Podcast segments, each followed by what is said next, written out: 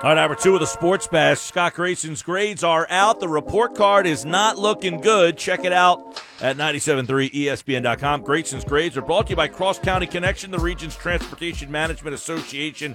They are dedicated to improving the quality of life in South Jersey through transportation solutions. Learn more about Cross County Connection online at www.driveless.com.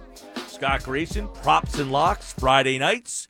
Fox 29, and of course, Grayson's Grades at 97.3 ESPN.com. Well, it was another tough one for Doug Pederson and Carson Wentz. We'll start there, Scott, as we've had the first three weeks of the season, and you gave Doug Pederson an F, and you gave uh, Carson Wentz a D. That seems to be rinse, wash, and repeat so far this season. Yeah, pretty much, and that's what the results have kind of looked like as well. Uh, I, guess we'll start with Doug. I just, um, I, I'm, I'm just not into playing for a tie. I don't understand the mentality of that, and I don't understand particularly him having that mentality with how aggressive we've seen him be in his time here in Philadelphia. Particularly even the season where they went on to win the Super Bowl. I mean, there was a lot, and, and he's even this year he's gone for it on fourth down and done things. You know, I understand if the Bengals had a couple of timeouts left, even if they had one timeout left you're afraid of losing. But I, I, I still gotta believe you go for the win. What message are you sending your defense when you don't try to kick that or go for it on fourth down? You're afraid they're going to give up 15, 20 yards on one play and set up a field goal for the other team to win the game. I I still think it's high likely would have happened if they had failed by either kicking the the 64 yarder or going for it on fourth and 12 and trying to hopefully get a kick off. Either either way, I, I think you save face a little bit. Another thing that I thought was odd was also the fact that, and I get going into overtime, but you know, you're at home. You could go for two at the end of the game and try for the win. Uh, again, an aggressive thing. You need to get two yards and you win the game potentially there with that play. Um, again, Doug Pederson chose not to do that. I, I just don't see. I, I see a coach right now who looks lost to me. I see a coach who uh, doesn't seem to have control of his offense or his quarterback. And um, you know, can it be fixed? Yeah, it can be fixed. Uh, I think this team badly needs a bye week for him to do a little self-evaluation because there's really not time for that. And you know, the, the the funny thing is that with the tie, and we could look back weeks from now, they picked up half a game on everybody else in the division yesterday, and we could look back and say, well, that tie is the reason why they ended up edging out this team or that team. I mean, I'm not seeing it right now, but I just don't understand the mentality of playing for a tie. And you talked about Wentz. Uh, gave him a D. I, I just thought, you know, he had an F in my mind until the end of the game when he was able to make a score that they badly needed. He did get the team down and into the end zone to tie the game. I, to me, I, I thought that was worth enough to get him out of the F range. But either way, his mechanics are lost. He looks off. He isn't hitting with guys downfield. He's missing short throws, medium range throws. He's throwing, uh, completing less than 60% of his passes this season. Um, that's just not what a franchise quarterback is doing, and in this offense. And I just think that he's got to find himself some more. He's got to find a way to get his mechanics back down. To me, ever since John DeFilippo left, his mechanics have been steadily declining year to year, and, and that's something he's going to have to fix here as this team moves forward. Yeah, I mean, uh, you know, you said you were at an F, and then he had the one. He did have the one drive. He he ran a little bit. Uh, he did lead him to that tying touchdown, so I, I can understand that. But uh, the tie situation. Now the tie has helped them in the past. They had the year where they went nine, six, and one. So you're right about that whole tie thing. But man, it just feels different. Like it just feels like the reasons in the past the team had struggled may have been injury related or just a couple things. It feels like the team's not playing well because the quarterback's not playing well, and that's a big problem. Yeah, no. I'll, I'll, look, I'll give. First of all, let me say this because I thought this yesterday. Could you imagine if that stadium were packed full of fans, the roar of boos that that team would have left the field to, and, and Doug Pederson himself as well. Um, obviously, they left it quiet uh, and probably preferred that. But that that to me was something that I found interesting. Uh, if you stop and think about that moment and what it could have sounded like there. But you look at yeah, I, I mean the. Uh, the way this team's playing, the, the quarterback, uh, I will say this for Carson, you know, he doesn't have his top three receivers right now. You could even say four of his top five by throwing Goedert in the mix. Um, and, and that's not an excuse because he was able to do and work with that last year at the end of the season when he needed to. Uh, but you know he's got to find a way to make guys look. Franchise quarterbacks make everyone around them better, and right now he's not doing that. So he's got to find a way to do that. Real quick, uh, you gave uh, Greg Ward an A. You gave Zach Ertz an A. It seemed to me that Ward is the only guy that he trusts yesterday. Obviously, Ertz, we know he trusts him, but I'm talking about the wideout. It felt like Ward was the only guy that he trusted at all yesterday. Yeah, and and I think that showed. I said that he became a steady target for Wentz at the end of last season, and I think that's what Wentz is going back to. He found a guy he could rely on that if he put it near him, he would catch the ball, and that's what Ward is doing. And and to Ward's credit, I mean, the guy came out of nowhere last year. We, it's well documented the, the the road he's made to get to where he is. But uh, look, he had a very productive game yesterday, and, and he is the only receiver really doing that. Uh, and he is becoming that guy that that Wentz is starting to rely on. Um, you know, and, and he's got to have more. He's got to more. He's got to find a way to throw these guys open a little bit too. And and he's just not making throws. He's just not making the throws these guys need him to make. He's not making the reads that that they need him to make. He has gotten better from the eight sack game against Washington, where he's at least at times throwing it away, or he's getting out of the pocket and trying to run. Did make some productive plays yesterday with his legs, but I don't think he. Yeah, I think you're onto something, Mike. I really don't think he trusts anybody out there, and it's really getting in his head. And I think he's starting to think he's got to make a perfect pass. And you know, you're a baseball guy, Mike. You try to make that perfect pitch to the perfect spot, you always miss. So if you're aiming for a spot, you're going to miss. And I think that's what he's doing a lot of. His mechanics are just they're fleeting him, and he's not trusting his receivers to go make a play. The one play that killed me the most was the third and 10 to the sideline of Miles Sanders where he overthrew him. Yep. When I saw that, I was just deflated on my couch. But I want to get your thoughts on the offensive line because I thought Jason Peters probably had the worst game of his entire career and then factor in what Matt Pryor did on a game winning field goal in overtime. That's a cuttable offense, in my opinion. Well, yeah, it's uh, it is definitely a costly uh, a costly mistake for Matt Pryor, and, and you know you heard Brandon Graham. If uh, you know, I was listening to him after the game yesterday talk, and somebody asked him about how Matt Pryor was or how the locker room was, uh, and Pryor was apparently you know beside himself at his locker, just uh, and, and you know, and, and Graham said, you know, I'm happy to see that. If he wasn't emotional or upset about it, I'd be worried.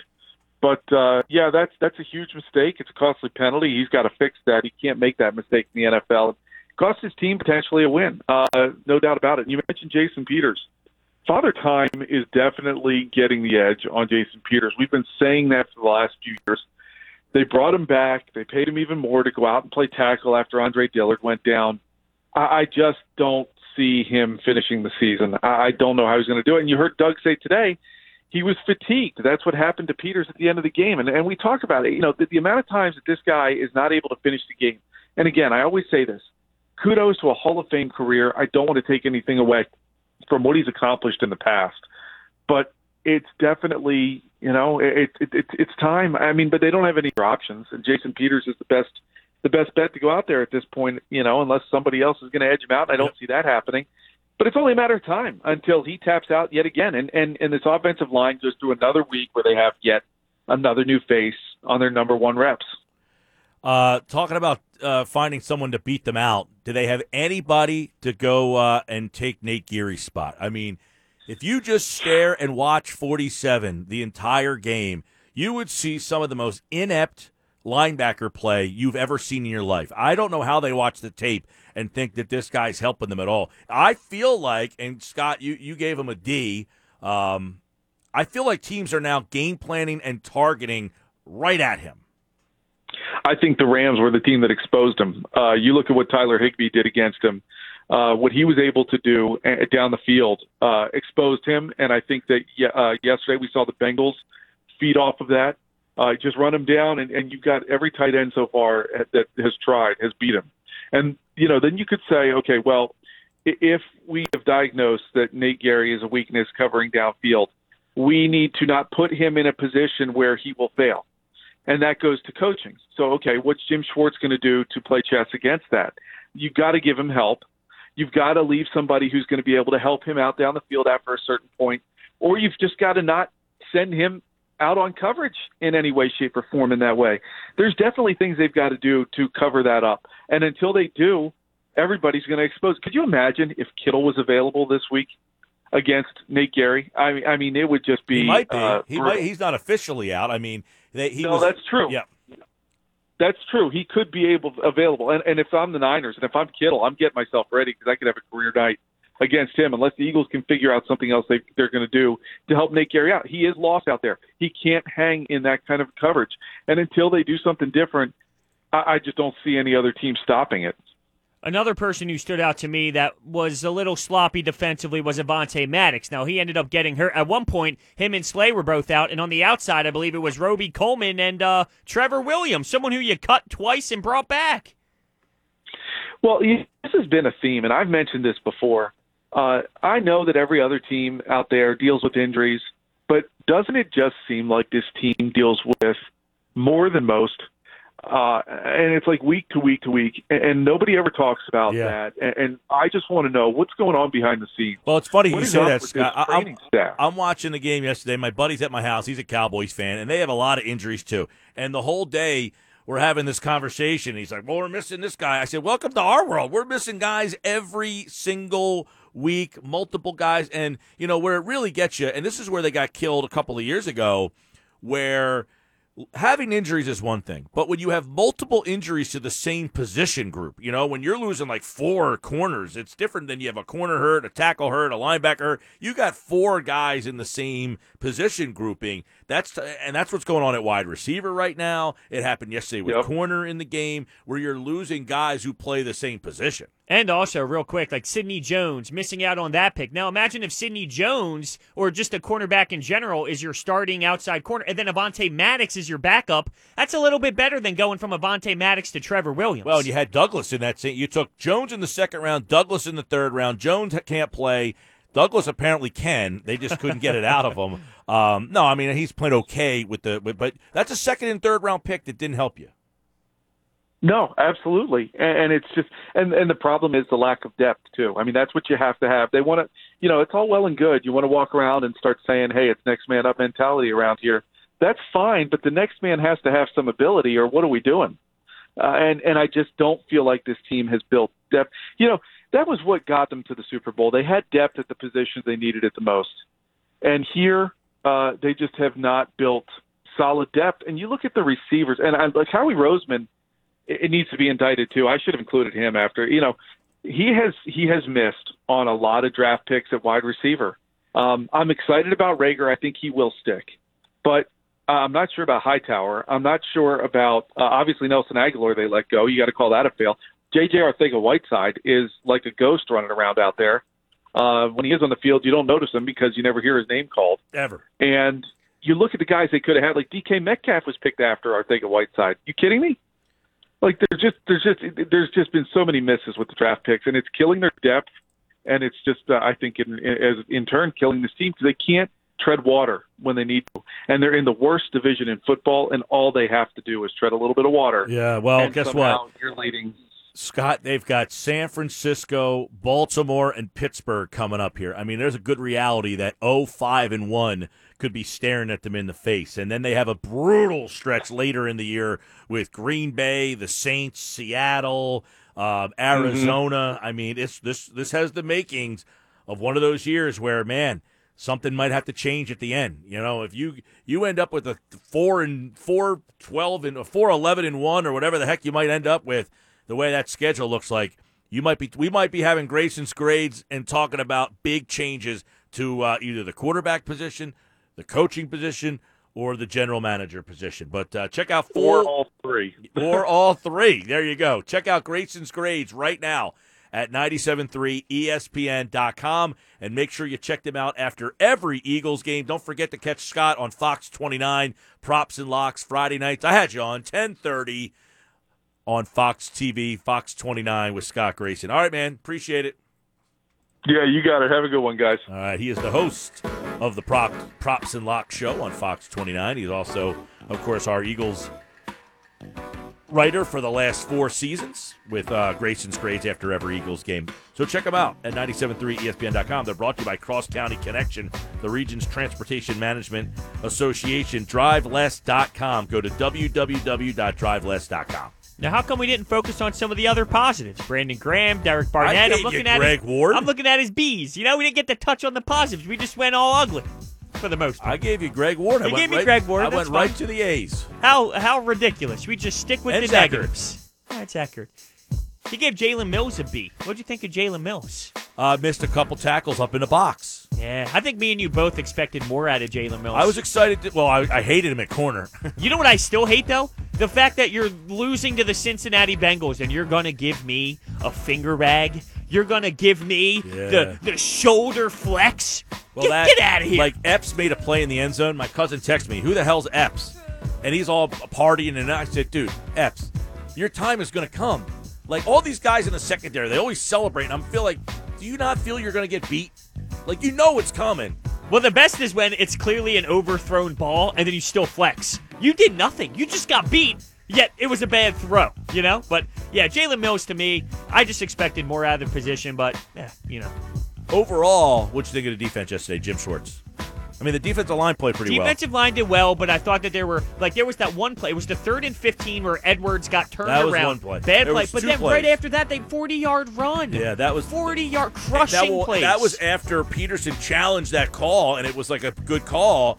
And you're like, okay, they got the challenge, and then they ran the ball right up the middle. So it was more like the timely stops weren't there, more so than like overall they just got waxed. You know? We got uh, anytime hotline calls coming up. You ready for these? Oh yeah. Your reaction. We'll open up the phone line 609 403 0973 on the text board. House.com text board 609 403 0973. 609 403 0973. Dan from EHT says the takeaway I get from the game is they actually should have lost. They were only in it because of a big time blown coverage touchdown by the Bengals before the half, which I almost felt that Wentz was going to misfire on that touchdown to, to Ward on that one. You did. Yeah, because he was so wide open. Too wide open for Reds. It's a shame.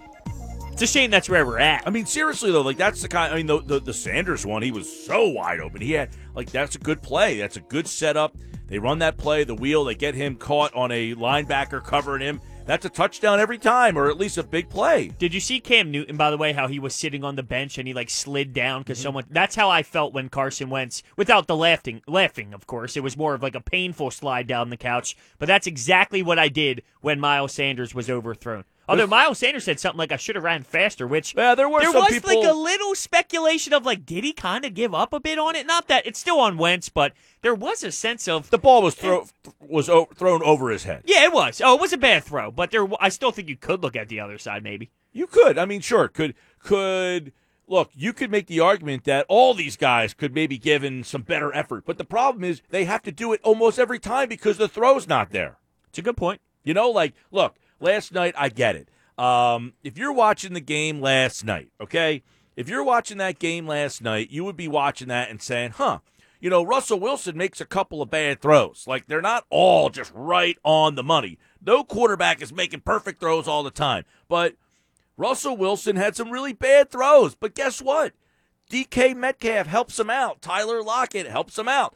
He's not throwing the ball to Greg Ward and J.J. Arcega-Whiteside and John Hightower.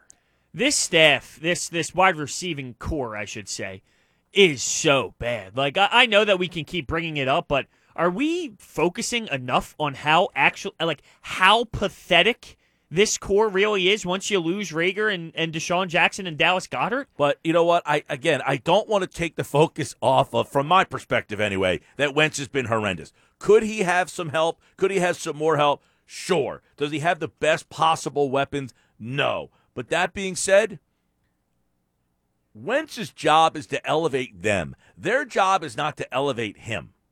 But some quarterbacks, That's the difference. Right, but that's see, that's where I think it's the whole like, does Ryan Tannehill make the, his wide receivers that much better, or does he need a good supporting cast? And I'm not saying that Carson Wentz is Ryan Tannehill, but that's where I think the whole elite, good, average quarterback list comes into play. Is Carson Wentz elite? No. Does Aaron Rodgers make these bad players better? Yes. Like some quarterbacks can get it done with a proper core assembled around him, and that might be what Carson Wentz is. You don't just move on from that, but that's where I think the disconnect. Would Drew Brees miss that? I hear that all the time. Would Tom Brady miss that? You know what?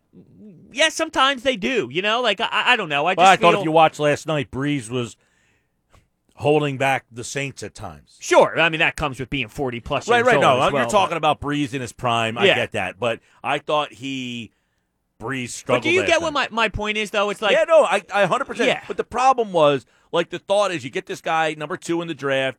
He has a year where he ha- where he shows you that he potentially was the best player in the league, okay? Five years in, somebody asked uh, the question today. I think it was Les Bowen who asked the question Did you think five years in that these were going to be problems? And they are. I would have to agree with that. I would not expect us to be where we are right now with Carson Wentz, but I, I also have seen him play so well in this league. It's hard for me to have that knee jerk reaction. Isn't that what Doug Pederson used? That was the phrase. He doesn't want to have a knee jerk reaction in terms of Carson Wentz. I think he's right though. I, Yeah, I but really do. okay, in the fifth year, and this in this three games in now, what do you do? I mean, you have to evaluate at I- some point. You can't just say, "Well, I saw him do it in 2017." I, I saw him do it last year. No, I'm saying I saw him do it in 2018. I saw him do it in 2019. He wasn't as good in 19 and 18 as he was in 17, but still, you could win games with that guy. The guy you're playing with right now can't win with. Can't. But I give him the. I mean, look, I'm not saying the leash is super long, but I'm not giving. I'm not sitting him three games in. You know, if, if we're talking game six, game seven, and it, you're 0 6 and one, I think that's fair to then have the conversation if he's still playing this way. But I'm not ready to just throw him out right now because he had three bad football games in a row. I, I, because it's so so much of a drop. And I know that there's Carson Wentz haters out there that will claim this has always been who he is, and that's just not the case. He had flaws, his accuracy wasn't great, but he made up for it using other skills that he has. So this is such an extreme low in his career. running though. Right, but that's my point. It's like this isn't who he is. Like I've seen him play for four years now, and I've never seen this. So I don't think this is who he really is, and I give him the chance to get out of This it. This sounds like the the Markelle Fultz conversation. It was like the guy that the Sixers drafted, what they saw on tape from the University of Washington, was not the guy that they got. I don't know what happened to that guy. Now there's an article today that's claiming that he wasn't hurt, that the Sixers just never trusted him.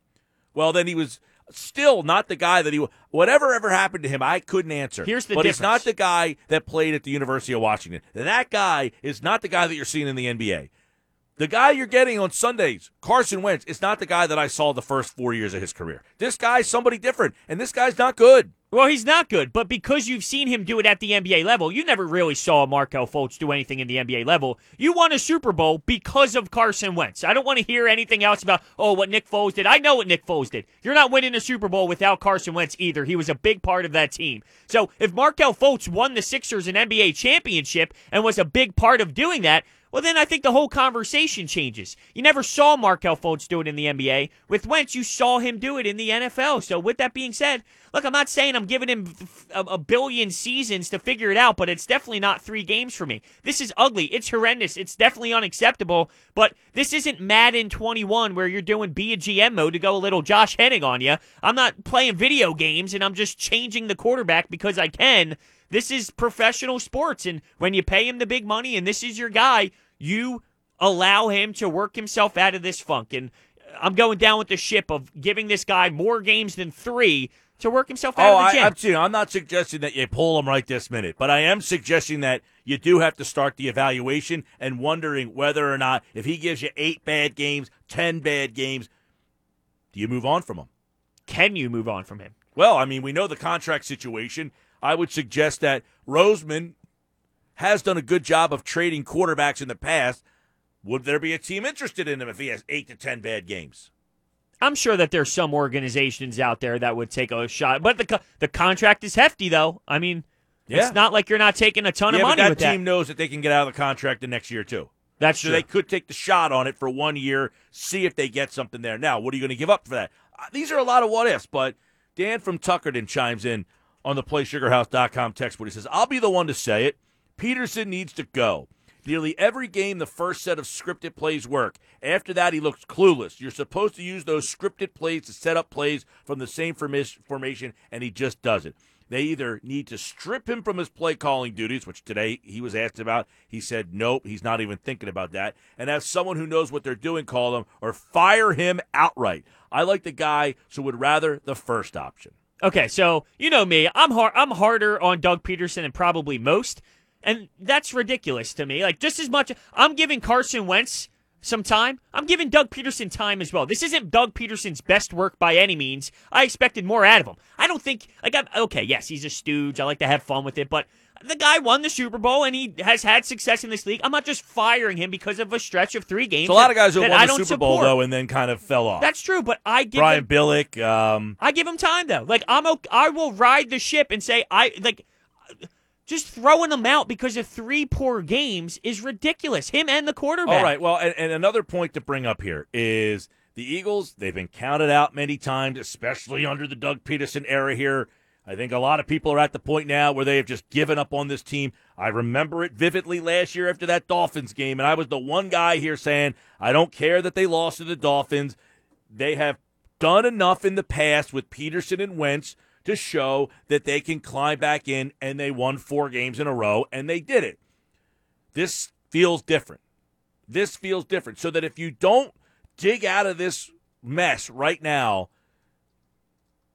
is it time to question Pederson? Because you've brought it up to me in the past. I don't want to keep going nine and seven. I don't want to keep digging out of holes and then having to win all these games late. If they do it again, and then this time they can't dig out of the hole. Is Okay. that different? So here's where I, I think I do stand on it fully. So you are correct. I've been on the record saying I don't like the hole. you're five and seven, you got to fight back and do it under Doug Pederson. But I also don't think it's fair to just like what successful franchises fire their head coach every single season when things go wrong. I mean, you turn into franchises that don't have a lot of success. So with that being said, I'm willing to be a little frustrated and question some things when I know the big picture is you got to give time to allow players to work. So. Doug Pederson. Well, this is his fifth year. Yeah, I mean, five years I think is a pretty good leash. I agree. So By the way, five years, 38, 28, and 1 is his record. I'm giving both teams. Sean Sean Payton and Drew Brees went seven and nine, seven and nine, seven and nine for three years in a row, and they didn't look very strong. You question Sean Payton; they almost moved on from him. I'm okay with no matter how this year plays out. This is where I think I truly stand today. I'm willing to give them the rest of this season, and then they have next year. And if it's if it's poor next year for both of them, that's where I think you can start making those moves. That's how I see it. So I give them this year, whatever it is, it is. That following season is you're either getting canned or you're staying. And I think that's a reasonable amount of time after what they've done for this franchise. 609 403 0973 on the PlaySugarHouse.com text board. 609 403 0973 on the PlaySugarHouse.com text board. Some more texts are coming in. Howie's had bad draft. Doug chose not to hire an OC. Birds could have had Metcalf last year, drafted a quarterback this year. That helps very little right now. They didn't do much in free agency. The organization is a mess. It starts at the top. How do you play for a tie yesterday? Not a top tier organization. Wish it were. I'm 51 and a lifelong Eagle fan. Well, guess what? He got to see a Super Bowl. Yep. Which he's 51, a little older than me, but hey, you got to see a Super Bowl in your 40s. There's a lot of people out there who are like 70 who never saw one until they were in their 70s. Yeah. But you're right. Right now, all those things he said seem to be very accurate. Yeah, and one more thing I just want to touch on. Like, even if they Doug and Carson comes back for that year after this season that I'm speaking about, still changes need to be made. Whether it's getting an actual OC, maybe Jim Schwartz is gone. Like, I need something to to freshen this thing up. Other than if Doug and Carson do stay. This, uh, this gentleman says, I'm a Giants fan. I'm loving hearing the Eagles fans whining. Hashtag glad football is back. Hashtag trash talking.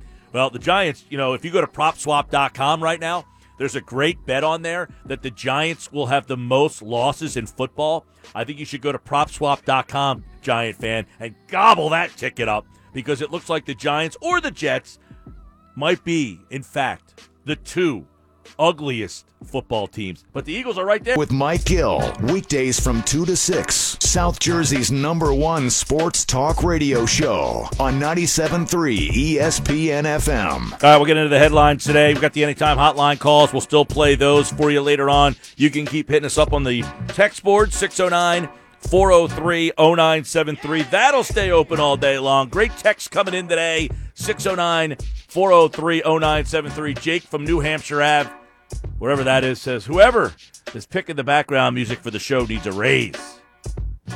Thanks. I'm doing a great job. Thank you. Come on, man. You know I picked the tunes. I know. The other day you went a little Eminem on me. I think it was a Friday, and I was like, "Oh wow, you're switching things up a little bit today." Love it, Guys, I thought Justin Jefferson could only play in the slot, and he's not a big play guy. When's the last time an Eagle wideout had 175 yards receiving? Justin Jefferson is Justin Jefferson is to Jalen Reagor as Metcalf is to Whiteside. No. Uh, Jefferson struggled the first two. Now he played very well yesterday. Um, and look, he might look. We're, we're it's funny. You want to bury Reagor after three games. The guy was hurt yesterday. Not his fault. Um, thought he played well. Eh, I mean, he didn't do anything special, but neither did Jefferson the first two games. He played very. Jefferson had a huge game. I have Jefferson on my fantasy team. He was monster yesterday. JJ, by the way, he doesn't even deserve a nickname. So JJ Arcega-Whiteside is so bad he's unplayable. Jalen Reagor can play in the National Yeah, Football I mean, League. so can Jefferson. Looks like look, the jury's out on all these guys because we're three games in. That's all. yeah, I agree with you. You know what I love this weekend though? Making money. Oh yeah. Yeah, DraftKings Sportsbook. And look, there's a big game tonight. You can download the top-rated DraftKings Sportsbook app now. New users use promo code 973. Plenty of special odds boosts out there. It's tremendous. I know I'm looking into some action tonight. Look, if you have the Kansas City Chiefs, if you can get the Chiefs as a dog, isn't that almost a no-brainer? I don't know. It's so scary because that Ravens team is good. I'm torn, but I know I'm going to make some money tonight thanks to DraftKings. I made some money this weekend. How much? Enough. Enough? Yep. Hey, Better, a, better than your normal winnings? had a seven and zero week. Whoa. Weekend. Seven and zero. You didn't lose once. Didn't lose one. Parlays, teasers. What are you going here? Did a 14 parlay on a college football Saturday and hit a three team parlay on an NFL Sunday. Hmm. How do you feel about tonight? I don't have a feel yet. You don't have a feel. I like. Baltimore. You do. Yep. I've been saying that all. The, Imagine getting the Chiefs though as a dog. It just seems like the value is insane. I like Baltimore better. They've been number one. They're number one in my fine five. They're at home. Gotta like them. Any fans there tonight? Uh, about twenty five hundred, I think. Wow, really? so. Twenty five hundred Yeah. people. Well, the last time we heard it was six thousand in Cleveland. I thought it was going to look way worse than it did, and it seemed like there was a ton of individuals there. By the way, Justin Jefferson, first week, two catches, 26 yards. I didn't see that guy text after that game. Let week two, three catches for 44 yards. I didn't see him text after that game. He texted after he had seven for 175. Well, that's That's when he goes. chose to uh, hit us up. Now, I bet you when Jalen Reagor returns eventually and has a nice night, let's just say 80 yards or so, 75 yards, whatever, just like a nice night, you won't hear from him. Uh, fact is, Howie can't draft. He's always had someone else to blame. Look at their roster. It's a majority free agents, players they acquired via trade. They haven't drafted franchise cornerstones since Johnson and Ertz. They do struggle at uh, certain positions, and the wide receiver and cornerback positions, they're the ones that are clearly coming back to bite them. I think they do a good job drafting linemen. They get value there. You know, I I mean, they obviously love the defensive end position and the defensive line as a whole position. What comes back to them, though, constantly is corner and wide receiver, and the failure to hit those two positions is holding this team back. Um, yeah, no question about it. I mean, I'm, I'm looking around like I'm trying to think. And, look, I know it's easy to just look at the Eagles because that's the team. They don't exist in a vacuum. Everybody makes mistakes around them. The Giants have made a ton of mistakes. Washington's been making mistakes for our whole existence. You know, I mean, the, the the fact that the Eagles, we just perceive them to not draft as well because we are on top of the mistakes that they made. Um, but if you go and look at their roster, you're trying to look around. Look, I'm not trying to. I, I feel like Howie is a hard guy to give credit to or blame because, quite frankly, I don't know what kind of power he has. There's been he's like Sam Bradford, you know, like Bradford was just always hurt, and they would just never you could never tell if Bradford was good or not because he was always. What hurt. about Elton Brand? Because right now with the Sixers organization, there's so much going on, right? Like Joshua Harris and the and David Blitzer and Scott O'Neill, and you know what type of decisions could Brett Brown make when it comes to you know roster personnel and things of that nature? What does Elton Brand do? We don't really know. Is it similar to that? Like what does Howie Roseman fully have the power doing?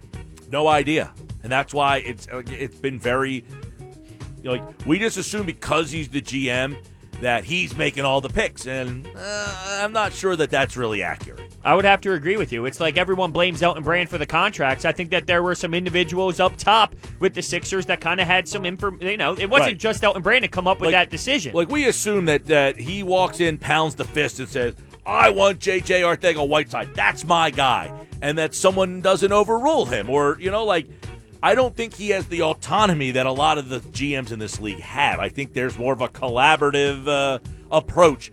I know when Andy Reid was here, Howie was the GM, but he was not making the picks. So, and then when Chip Kelly got here, he was the GM. I bet a lot of people thought that Chip was making those picks. I don't even see a scenario where Jeffrey Lurie would fire Howie Roseman. Now, if Howie Roseman is no longer quote unquote the GM, I still think he's in the organization and maybe a new GM slides in in in, in theory, whatever you want to take that as, because right now we don't even know if the GM's making well, all the decisions. We'll say this, okay. Wentz was his pick, or let's just assume they're his pick. Okay. Wentz was a draft pick. We thought he was pretty good. Right now, it's a little fuzzy. Miles Sanders, that's his draft pick. Pretty good player. Yep. Um, now DeSean Jackson was originally their draft choice. I mean, I don't know what you want to count him as. They let him leave and then they brought him back. Uh, Reagor's a draft pick. Arcega-Whiteside's a draft pick. Ertz is a draft pick. Goedert's a draft pick. Dillard's a draft pick. Seumalo's a draft pick. Kelce's a draft pick. Yeah, see, I don't think the linemen you got to give them all the credit in the world for. So the linemen, I think they just do a tremendous job with. It's it's those two positions that I mentioned in corner and wide receiver that that they just have to find a way to be better at. It's just those two positions, but those two positions are huge. Yeah, the, the wide receiver, all our guys right now, except for Alshon, were drafted. Oh, Greg. Well, no, they signed Greg Ward. They didn't draft Greg Ward, but he was not you, drafted. you get credit. You get Yeah. credit for picking that up right, so sure. essentially their entire starting offense. The only guy that they Peters they traded for that was 20 years ago, 10 years ago. Uh, Brandon Brooks they signed in free agency. Every Great other guy, signing. but every other guy on the line they drafted. Lane Johnson, Kelce, Seumalo, they drafted all those guys. They drafted Ertz and they drafted Kelce and they drafted Sanders and they drafted Wentz. That's their entire starting offense, which by the way won a Super Bowl with most of those guys. I know you're trying to find a way to like. I'm not. I'm just. I'm going over in my mind real Okay. fast. Brandon Graham, they drafted. Barnett, they drafted. Sweat, they drafted. Yeah, but are we giving credit to Barnett as a pick, or do we not like that pick? uh, I'm not a huge fan of Barnett. But I'm just saying, like this guy's suggesting that they signed all these. I'm saying, Oh, whoa, whoa. Okay, I'm sorry. I misunderstood what he. So, because the texter said that they just all they have is free agents, you're going over to see who they're drafting. right? But what I'm saying, like Graham, they drafted. Good draft pick. Barnett, I don't like Barnett all that much. Okay, they drafted him. Sweat actually thinks pretty good in the fourth round. He's turned out to be a decent player all of a sudden. Do we like him because he's better than Barnett, or do we like him No, I think? Sweat, when he's gotten the opportunity, has produced. That's fair. Okay, I mean he's definitely a playable. He's a good piece. Like, Fourth round pick? He's a good rotational player, I would say. Yeah, fourth round pick. Yeah. That's a good. I agree. Fletcher Cox drafted him. Great pick. Hargrave signed. Jackson signed. Um, well, the linebackers stink. So you, can, I mean, they're they're They all drafted Nate Gerry. Right, they're all drafted, but they all stink. Slay is signed. Maddox drafted. Coleman signed. LeBlanc uh, was a. I think he was a free agent. Yeah, Right. Um, Mills drafted. seventh round. McLeod signed. There so you go. not as many signed as you would. So think, most but- of their starters were all guys they drafted. And once again, I just go back to And by the way, the the, the Grant- misses over the because of like how they keep pushing the money back and the salary cap just keeps or not the salary cap but the you know they're yeah they're they're money issues. They just keep pushing it back and back. Eventually that credit card is going to be due. And Yeah. when when that credit card is due you got to have players that are cheap and drafted. And like that's when the Sidney Jones the Douglases the JJ Arcega-Whitesides like all of that is coming in to kind of bite them. Yeah, I'm just you know, just responding to his tech, The fact that uh, he says, a ma- "Look at their roster; it's a majority free agent and players acquired via trade." That's that's not accurate. They just went over the entire starting roster. Literally, they drafted probably eighty percent of those guys. Right? Yes. The problem too, though, is like these guys are getting older and they're not flushing. Like you brought up a great point the other day where we were talking about Ertz, right, and the contract, and you said, well, you get Goedert, that is now your replacement, and you get J.J. Arcega-Whiteside, that is now your Alshon replacement. And if that was their mindset of, hey, let's replace our older guys with younger guys, so then when it's time where they need that money, you kind of push them down the road and you allow them to go elsewhere. That's a great philosophy. The problem is then executing the philosophy, and I think that's where the disconnect is at the moment. Yeah. You look about down that roster. Most of those guys that play Graham, Fletcher. I mean Barnett. I'm not a huge Barnett guy. Sweat, like we just mentioned, they're all guys they drafted. Now Hargrave and Jackson are two signings. They are two guys they signed. I haven't even really realized Hargrave that much. Now, granted, I understand the situation of the injury and all Well, that. if you didn't notice Fletcher Cox yesterday, you were missing a hell of a show because I he thought was Brandon- jamming the poor center. Yeah. was getting thrown into barrows like every other play. Yeah, no, very true. I thought BG stood out a little more than Fletch, but Fletch was awesome. guys, blow it up. Tank for Trevor. Nah, see, that's I'm not I'm not even allowing that Here's to be a question though. Here's a question. Let's say it goes off the rails. Three and thirteen bad. Three twelve and one bad. you got to throw in that tie. Give him another tie. Seriously, Give him another Can you imagine if the tie cost him the number one overall pick?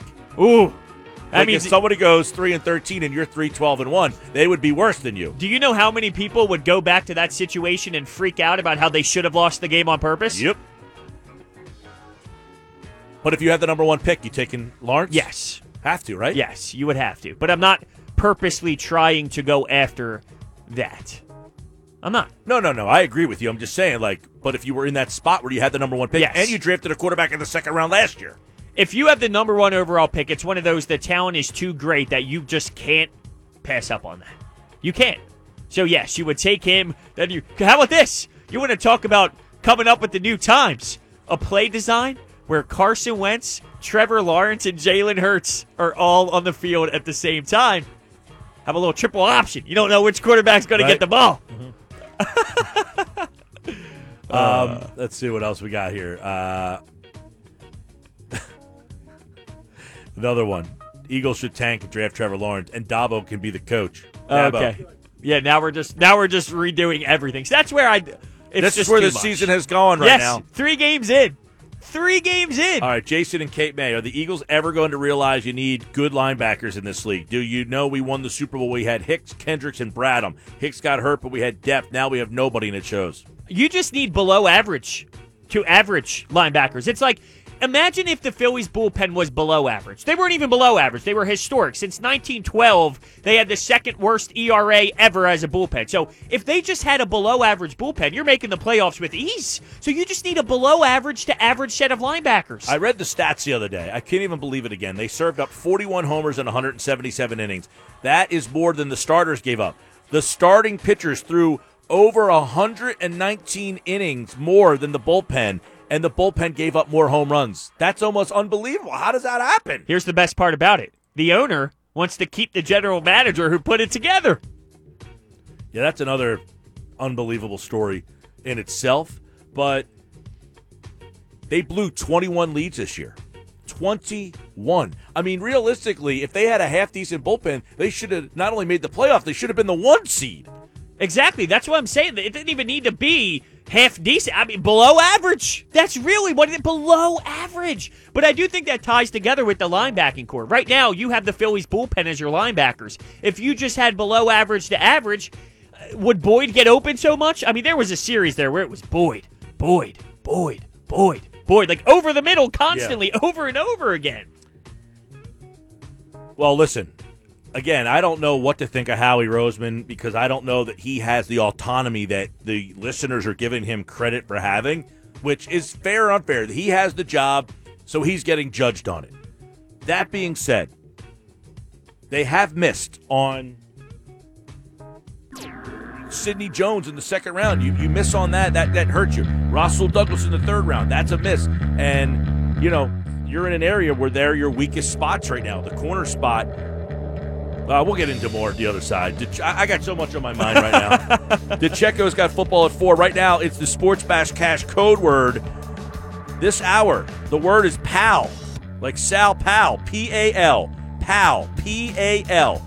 Enter it now on our website, 973ESPN.com.